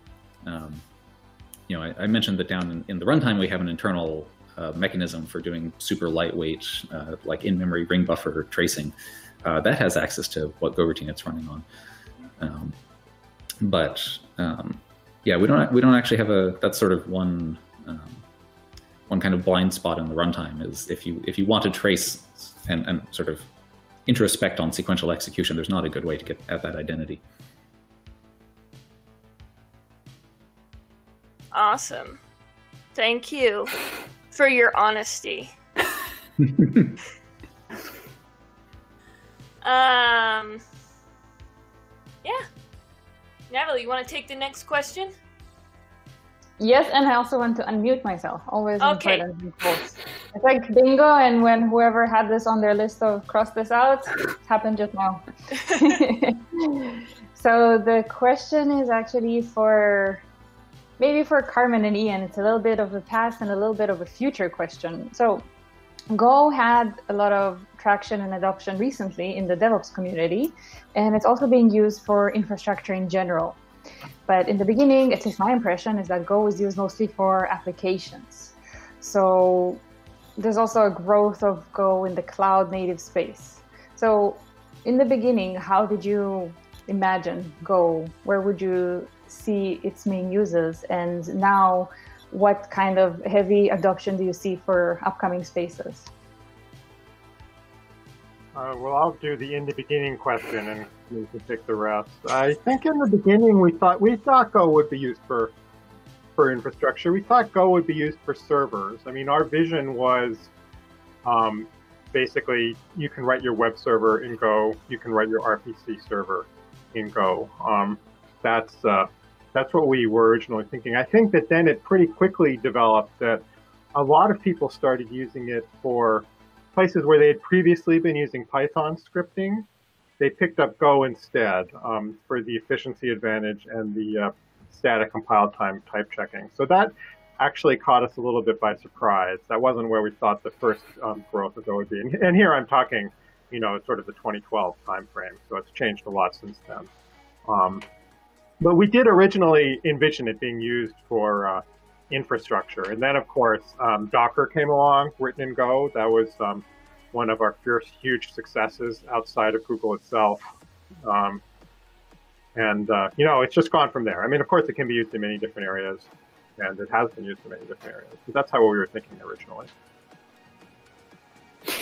Yeah, and I think in terms of adoption, you know, the philosophy still remains um, part of the part of the headache that the original founders have often talked about was that Go was created during a 45 minute wait time during when a C++ program was compiling.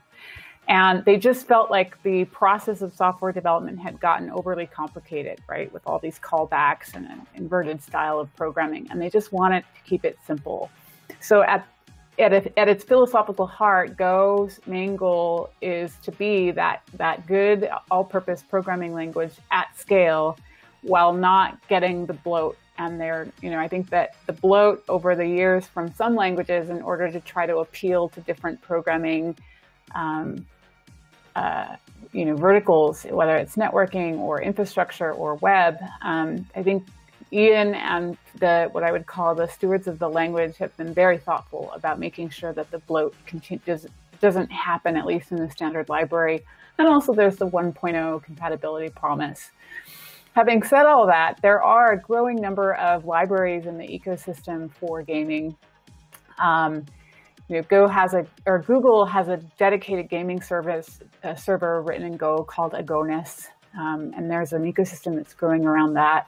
There's a growing number of libraries and the community and ecosystem for data and data science. Um, lots of uh, you know support for embedded and IoT. Uh, Google gave a large sponsorship to TinyGo um, with its LLVM-based compiler for embeddedness. Um, so I think that you know the adoption would be if if there if Go seems to work because of the if the properties of the language help it to work based on whatever the programming um, situation needs, uh, Go seems to be a good fit. I think that the last piece of this puzzle for adoption is being able to support people with proper documentation, onboarding, education.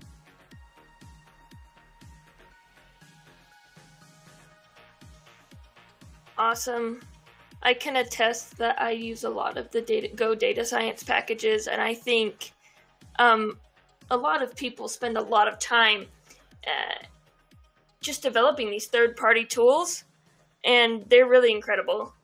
Uh, so uh, I think we should all use them as much. You know, they're still Go. They still they're they're just as awesome, and they really do um, provide a lot of awesome tooling.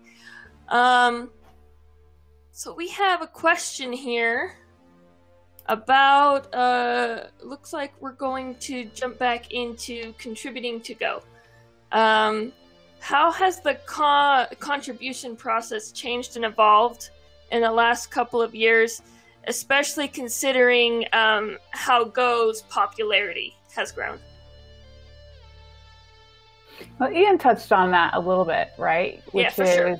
Um, over the year, so uh, starting in early 2019, the milestone happened where um, the equal amount of people from inside Google and outside Google were programmers. And now with each year, it's like 51% external. And I would think that, that that's the change. And every year, we're going to see more and more external contributors. But one of the things that surprised me when I came to Google for contribution was that um, Go has seen like three different version control systems in its history. And I think they finally decided to work with uh, Git and uh, Gerrit or Garrett on three, four. four. That's crazy. Right.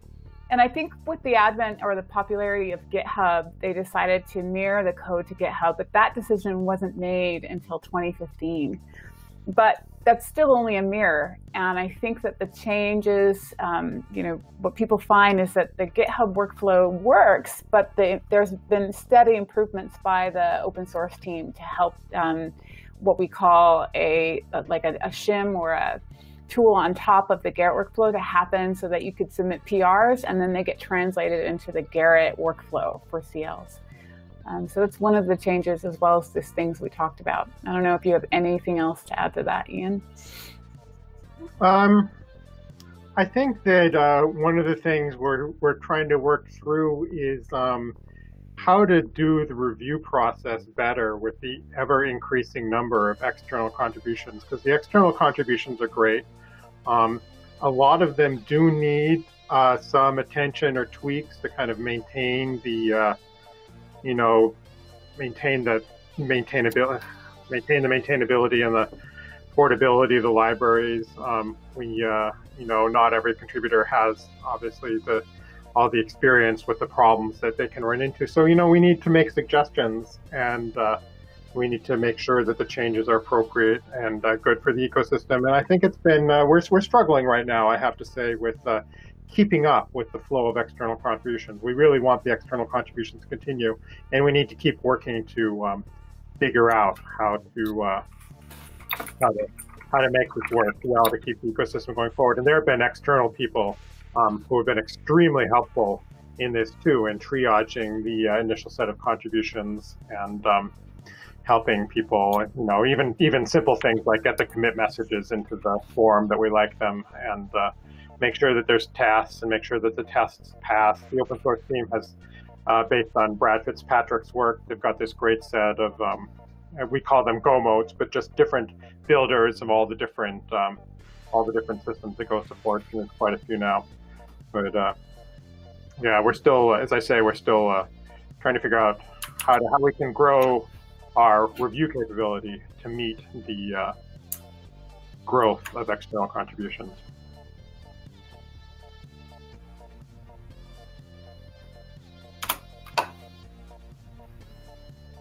I need to head out, everyone. Um, Thank you so much. It's been amazing. You've given us so many insights today. I thank can't you. say thank you enough. Thanks. Bye. Enjoy. Okay. Looks like we lost Natalie too. Yes, uh, I think she's had some connectivity issues on her platform, oh, but I'm sure we'll see her back in a minute. Um, so I'm gonna go ahead, um, and uh, I have a follow up, kind of, I think, with the contribution process question. Um, but you guys are working on a programming language that's used by thousands, I don't know, uh, hundreds of thousands of people every day for a variety of reasons. Um, do you feel a lot of pressure from the users to like implement certain things or change certain things? Do you have to cope with that? Do you feel like you're sheltered from that? Like, how do you interact with the community? I guess in your um, on in your development. Um, we do have um, we do have uh, I don't know, pressure might be too strong a word, but there's definitely constant requests for things, um, you know, in the libraries, in the language itself, to uh, make things easier for external contributors. So there's always a a balance we're trying to strike. You know, this, this might make life really much better for you, and we understand it will make life much better for you, but it will make things harder for everybody else and harder for Go programmers. I mean, of course, that's the extreme case, but you know, we're trying to. It's uh, it's definitely um, a balance, but you know, pressure is too strong a word. I mean, it's just part of the part of the work of maintaining the overall ecosystem. I would say is trying to make these judgments. You know, balance, balance present needs and future needs, and try to make our best call and try to you know open it up to the community as much as possible. I mean, you know, if everyone out there is saying we need this, then you know we need it. I think I have a better way to put it. Just, uh, I guess in my job, we deal a lot with the idea of stakeholders, right? And we can usually put stakeholders into like small groups. Like, so we'll have three or four stakeholders for a specific product. But you guys have like thousands of stakeholders across a different variety, you know, so many different ecosystems. I guess, like, how do you manage all of those stakeholders while building, you know, such a fundamental thing? That's the better question. That is a good question. Um, I guess what we try to do is identify those stakeholders. I mean, they're inevitably the people who are willing to contribute. I mean, from our point of view, that is, it's the people who are willing to talk, willing to be open to conversations. And so, you know, there's a lot of those people out there. And when we get a you know, we get a suggestion for, for some change in some area, we just CC those people and say, you know, hey, you know, what do you think about this? Like people who are familiar with databases, people who are familiar with, I don't know, the DNS system or networking in general. There's a lot of people we can reach out to, uh, many of them outside of Google. And um, we do that. And those people are very generous with their time and uh, they help us um, understand uh, what the needs are out there. But, you know, there's a, there's an inevitable hole with that, which is that there are areas where, you know, for whatever reason, there isn't a visible spokesperson for that area. And right now, that's going to be kind of a blind spot for us. And I hope that people will keep alerting us to those blind spots because by their very nature, it's hard for us to see them.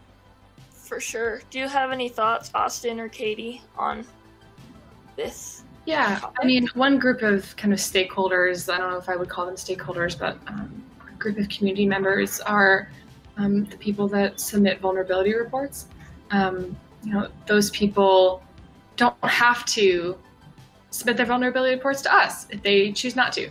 Um, and it's kind of by their own goodwill that they choose to tell us um, about those things rather than exploit them themselves um, or you know do something else bad with them um, and so it's really important that we listen to the people who are taking their time to write very lengthy emails to us that explain in detail what this vulnerability is um, and the impact of it. And often we have to go kind of back and forth with those people to get more information. Um, you know sometimes entire research teams that have you know written a paper that they send us you know people that are spending a lot of time on something that's really important.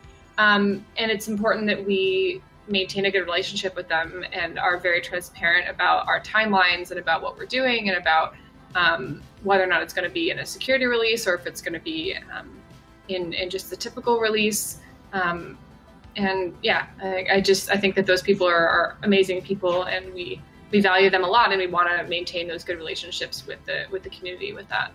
Um, yeah.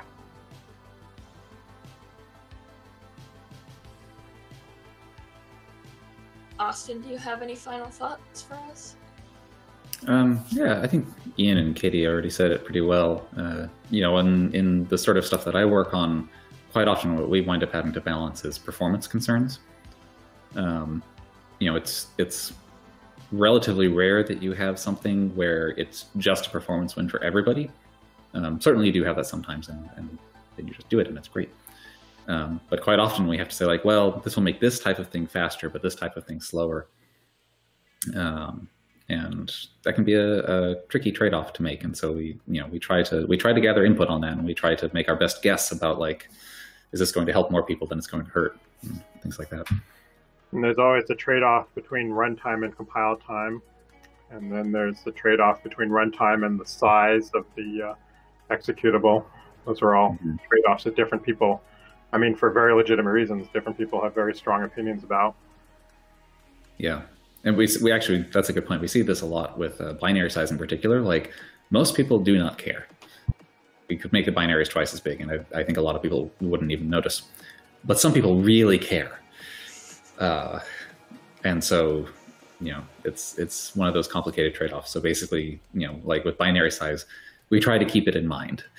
You know, we try not to do things that would that would blow up binaries too much. Um, but we don't. We tend not to like sacrifice significant gains that we can make on other dimensions just to keep binaries small.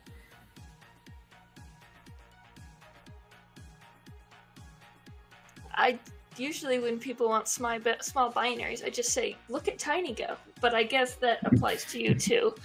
So I'm sorry. Um, cool. So, uh, Katie, you've brought up fuzzing a couple of times. Probably that's what you do day to day anymore. And you mentioned uh, the proposal for it. Um, do you kind of want to hit on why that's important for right now, and um, if you enjoy working on that. Uh. yeah, yeah, I'm happy to. Um, yeah, and I talk about it. I've mentioned a couple times because it's kind of like my world for the last six months to nine months, um, and it's been fun because I've never worked on an actual kind of like language feature. Um, I think the checksum database was really fun, and maybe that would be considered a, a language feature too. Um, but that was more of like a, a, service that people could use to to make modules a better user experience. But um, I think fuzzing is really important for um, a lot of different reasons, and I think that it's important now because um, you know this isn't a new problem for Go. Um, people have brought this up for a really long time. Um, there's been an issue. I don't know exactly when it was from, but it's it's several years old. And and there's been a lot of work on this already. Like I'm not the first person to work on this problem or think about this problem by any stretch of the imagination. Um, I think it was originally filed as an issue by Brad um, Fitzpatrick a while back, um, but some efforts has happened in the last five-ish years. Um, one of them has been Go Fuzz. Um, it's Go Dash Fuzz. I have to clarify because there's so many different slight variations on on Go Fuzz or Fuzz Go or whatever. Um, so Go Dash Fuzz was something that Dmitry Vykov or Vyukov um, worked on for for a while. Um, this was somebody who was previously on the Go team um, and is still at Google um, and is just very very passionate about fuzzing and is still working on fuzzing in some capacity, just not um, directly on Go. And, and GoFuzz has been used by a lot of people um, for a while, and it's been a really nice way to fuzz Go code um, and, and find vulnerabilities and find issues. But it has had some limitations as well. You know, it doesn't, it's not fully, you know, native support in the language. You know, you still have to install something new, you still have to build it and run it separately, and you have to kind of learn a new um, system. And um, it doesn't use some of the compiler instrumentation that's been new um, that Matthew Dempsky has worked on, which can give us um, better coverage information, um, which can be a really, really helpful um, kind of feedback mechanism when we're trying to figure out how to fuzz something. Um, and so we have a lot of work that people have done for a lot of years, and um, we have tools now that you know, like the compiler instrumentation and things like that, that we feel means that it's ready to be worked on. You know, like we we think it's a really good, a compelling case to to have this happen now. Um, so for several months, I worked with um, various members of.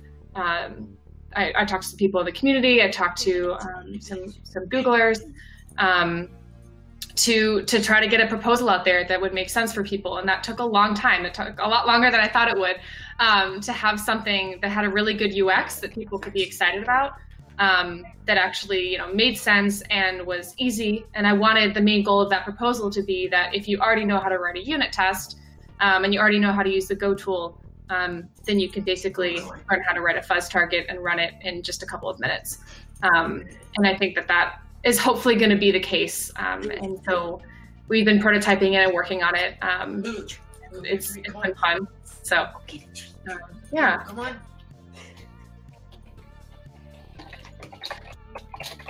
I'm trying my luck with a mic now.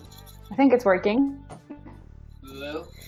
So I resized the screen and then I was on the adventure of the way back, but I'm very happy that it's managed, that it worked out. And that, Austin, I want to ask you. Um, the new linker that was released in 1.15, uh, uh, complete through implementation to be faster, use less memory, and generally avoid more avoid more work. This is something that was um, pasted about that. So from the, I guess, the, the release notes. And can you talk a bit about um, that and how it made Go better? Yeah, absolutely. Um, so there were sort of, uh, there were basically three things that we were really trying to do with that work. Um, the they were the, the linker CPU time or wall clock time, really, uh, the linker memory consumption, and just the maintainability of the linker. Um, so, you know, looking at sort of the, the resource consumption of the linker, um, the you know the, the, linker has this sort of problem that it's it's on the critical path of every Go build. Um, so for those who haven't looked under the covers of, of how exactly you know Go software gets built, um, when you do a Go build, it sort of finds all the the packages that have changed, all the source files you've changed, and what packages they're in, and then it can compile those pretty much in parallel. Um, there's some dependencies in there, but it, but it can usually fire up a whole bunch of, of compiler instances all simultaneously. And then once it has all of the packages that you need uh, compiled, it hands them all to this one big final link step. And the link step is what gives you your final uh, binary. Um, and this means that, uh, you know, usually like if you're compiling something from scratch, like you, you know, you just did a, a, a go get or a git clone on something or whatever, um, then like it's it's got a lot of work to do, and, and it's going to compile a whole bunch of stuff, and then you probably won't notice the link at the end. But if you're actively developing something, like you change a few lines of code over in this package, well, you know, it's going to compile that package, maybe maybe a couple of other packages, and then the linker still has to do this complete link of the entire binary. Um, and so when you're doing this sort of incremental development work, uh, the time that you spend, that the build process spends in the linker, is is something you can be really sensitive to. Um, and uh, the old linker was kind of came like fully formed out of Ken Thompson's head, um, and it was very much like it was very much a Ken Thompson style, like 1970s kind of linker, like designed for C code. Um, it didn't. Um, at the time, it wasn't really designed to, to scale up to the size of large Go projects these days. Um, and so there were there were a lot of just like uh, really basic design decisions that uh, that sort of pervaded the linker that uh, made it slow when it came to linking really big Go projects, and that made it consume a lot of memory when you were linking really big Go projects. Um, enough memory that that um, you know sometimes sometimes the linker would just run out of memory. Like you didn't have enough memory to link these really big things, um, and so this this was a problem. And so the, the sort of linker, we like to call it a renovation rather than a rewrite because it's not like we sat down and, and like started at package main and started writing a new linker. We actually took the old linker and and um, rewrote it incrementally. Uh, so we actually we introduced a, a, totally new internal representation that was that was really designed around Go. Um, so I, I, mentioned before, it looked very much like a C linker. Now it is a Go linker. It is designed for Go. Um, and so we introduced this new this new representation for for the internals of the linker right at the beginning. And then there are a whole bunch of steps. There are you know like 20 steps or something in the linker. Um, and um, we kind of push that new representation through one step at a time. And then we you know where, however far we'd gotten we do this this big chunk of work to translate the the new internal representation back to the old representation so the rest of the linker could run. And we just kind of push this through uh, until we got it to the end and then we could delete that that translation step. Um, and so now, uh, you know, it's about twice as fast. Uh, it should get even faster in 116. It uses about half as much memory, and it should uh, also use about another half as much memory in 116. Um, and so those those are all like real concrete improvements that, that Go developers should benefit from. And the third reason we did this was really the maintainability. Um, nobody wanted to touch the linker. It was a terrifying code base that nobody understood. Um, and this this actually prevented us from uh, making changes that we wanted to make in the toolchain, um, like changes we wanted to make in the compiler that would need some linker support, and we just like, no, nobody wants to touch the linker. This is too scary. Um, and so um, now that we've actually sort of you know done this process of going through the entire linker from from front to back, and and really sort of improving it and, and rewriting it where, where it made sense. Um, now we have a linker that that at least three engineers actually understand what's going on, um, and we've had other people since then take a look at it and be like, "Oh yeah, this this actually makes sense. I can make changes here," which is great because nobody said that before. Um, and so now we're actually in a much better position to make further improvements to the the compiler and the linker and the whole tool chain um, that wasn't a position that we were in before. So hopefully, hopefully, Go developers will benefit in the future from those sorts of things.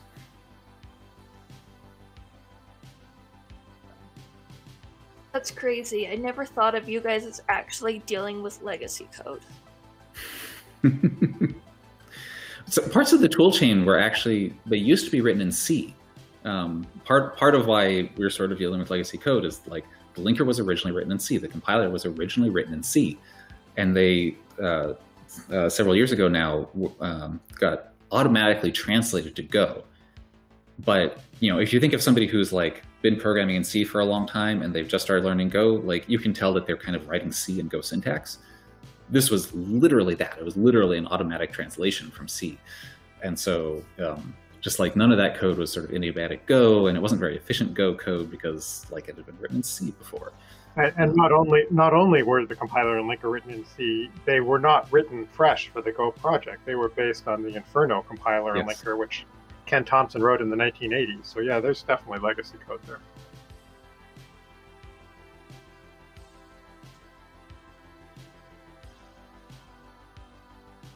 I've never heard of the Inferno compiler, so you guys just I've learned so much today. My head is just I can't comprehend all of this crazy stuff. sure that we can all watch it again, like rerun some of the parts. I'm pretty sure there's some parts that I would like need to hear twice or slightly slower or something. well, we do all of this hard work, so you don't have to worry about it. well, on behalf of everyone, we definitely appreciate this. So thank you very much.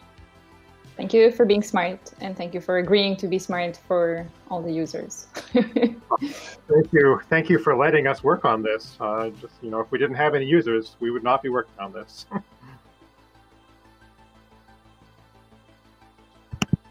then I guess with uh, about 10 minutes that we have left, uh, we have a great question uh, to ask everybody um, as one last round question. Um, what are some surprises that you've encountered over the years working in Go? And um, no spiders to this as well, but are there any notable bugs or anything that you didn't expect?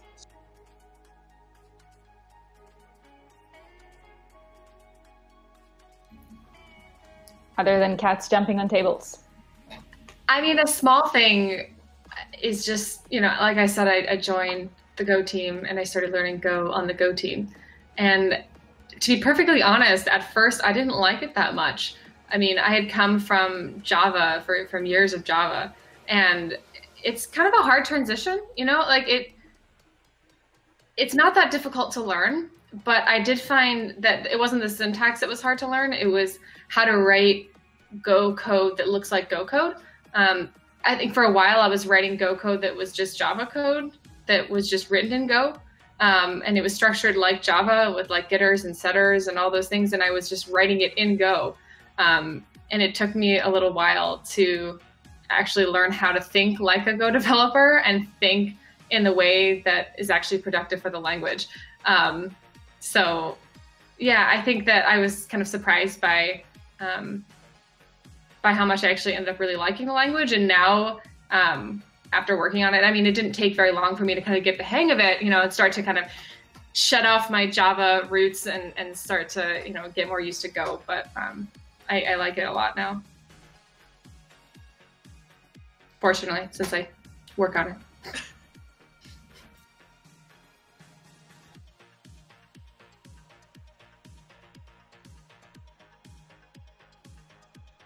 Maybe one thing that surprised me was just the the value of having a really good and strong community. Um, like uh, you know, before working on Go, I had only worked on really tiny open source projects, um, and they're like, you know, the, you know, having a good community is important, but um, sort of uh, carrying that out at scale is um, sort of a, another level of complexity.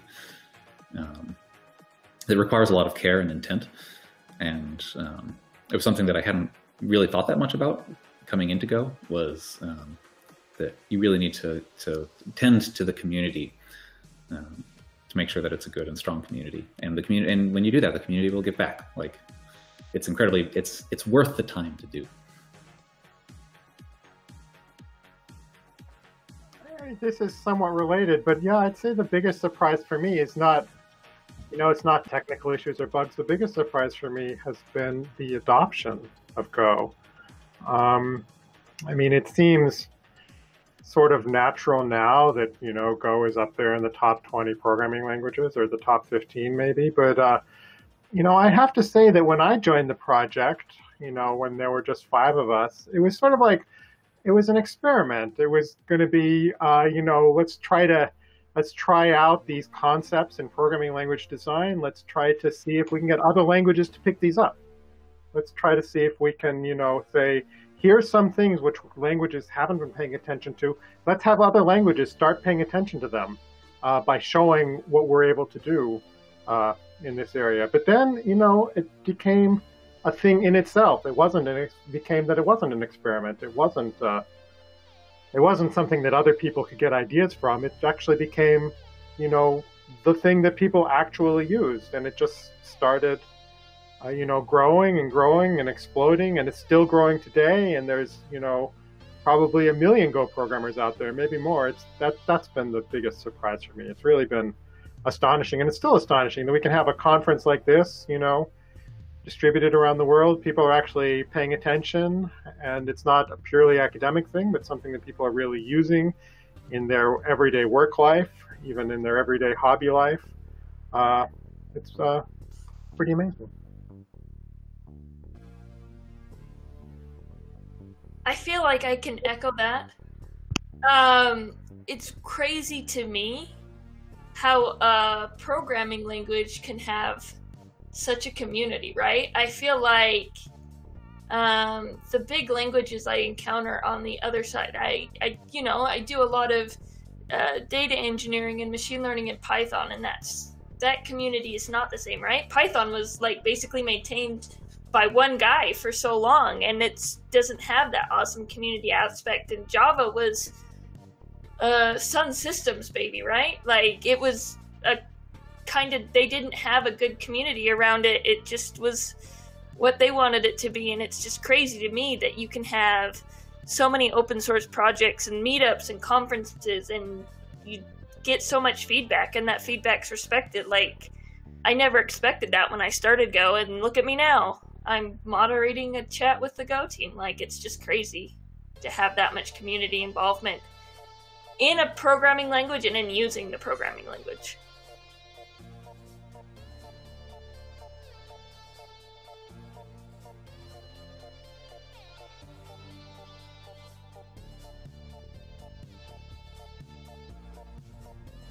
Natalie, I think you're muted again.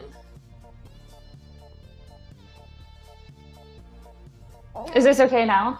Yep, we're good. We're good. Hey, my goodness. Obviously, this uh, Visible prefers US people. That's a, that's an objective fact, you know, by now.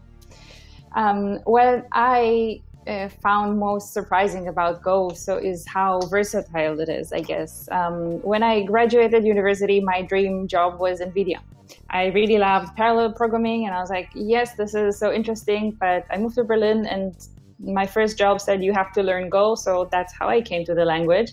And I had no idea how long I'll stay. I thought maybe as long as I work in that company, but it's been since 2014. And with time, like I found different focuses that are interesting for me. So the first three years, I was focused on doing web stuff, and um, I used Go for what I see as a traditional aim of it. And then I started being interested in infrastructure, but I still stayed in Go because all the tooling is used in Go and you can do so much with Go around the infrastructure that supports the web application. And then I started being interested in machine learning, and it's still, uh, I don't even need to switch the language. So just staying in this ecosystem and doing so many different things for fun or for work is surprising and is awesome for me.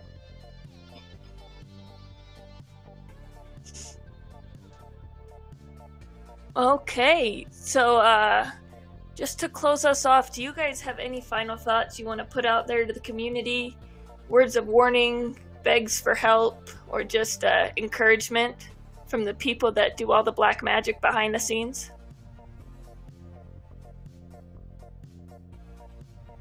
Well, I'd certainly like to thank both of you, Miriah and Natalie, for uh, for hosting this and moderating it and making it run smoothly. Thanks very much, and thanks to GoLab for uh, providing us this uh, venue, and I hope people find it useful and interesting. Absolutely, I, I can echo that. It's it's nice to talk to some some people across the globe, and even members of my own team that I haven't really talked to over the last couple of months, um, to kind of see what's going on with them during this kind of difficult time. So, um, yeah, thanks so much for for having us on, and and for all the really um, like thoughtful questions that were, were brought up. Yes, thank you. And thank you to the whole community. Keep being awesome. Hey guys, great. mind if I pop in? Please come join us. This is Hi. the last activity for today, right? Yeah, it should be, should be. I just wanted to say, you know, on the behalf of all of us here at GoLab, on the behalf of Develer 2, uh, all of us, we're all infinitely grateful that you all could join us in GoLab this year. Um, it was really priceless to have you all share your experiences from from all different aspects with the other Gophers. So, um, you know, especially considering the the time zone difference, some of you are just waking up, and um, we really appreciate that. Even if it means uh, you didn't get to come to Florence this year, at least you can do it in your pajamas. it's always a good thing. So um, I wanted to say I hope you all are, you know, able to come to the next edition. Let's have our fingers crossed that um, it'll be in person. We'll see. Time will tell. and uh, yes, thank you again so much for for your time and for your experience and insight. Thank you. Thank you. Thank you. Thanks. All right, fantastic. Well, we'll see you all around. Thanks. I'll And, see uh, everyone tomorrow. Yes, Yes, I was just about to announce all of the things happening tomorrow. Uh, so we're starting off with a three-hour workshop on design patterns for production-grade Go services. Uh, and then we'll have accelerating developer velocity, building an API management platform in Go. And then, of course, yes, Miriah will be here with uh, data engineering in the hashtag Go shop. and then we'll have finally Clips and Go, an expert system shell for Go. Um, so, for those of you who are joining us tomorrow, thank you. If not, then I hope you've enjoyed this very much, and uh, we'll see you around. Thanks for coming. Bye bye.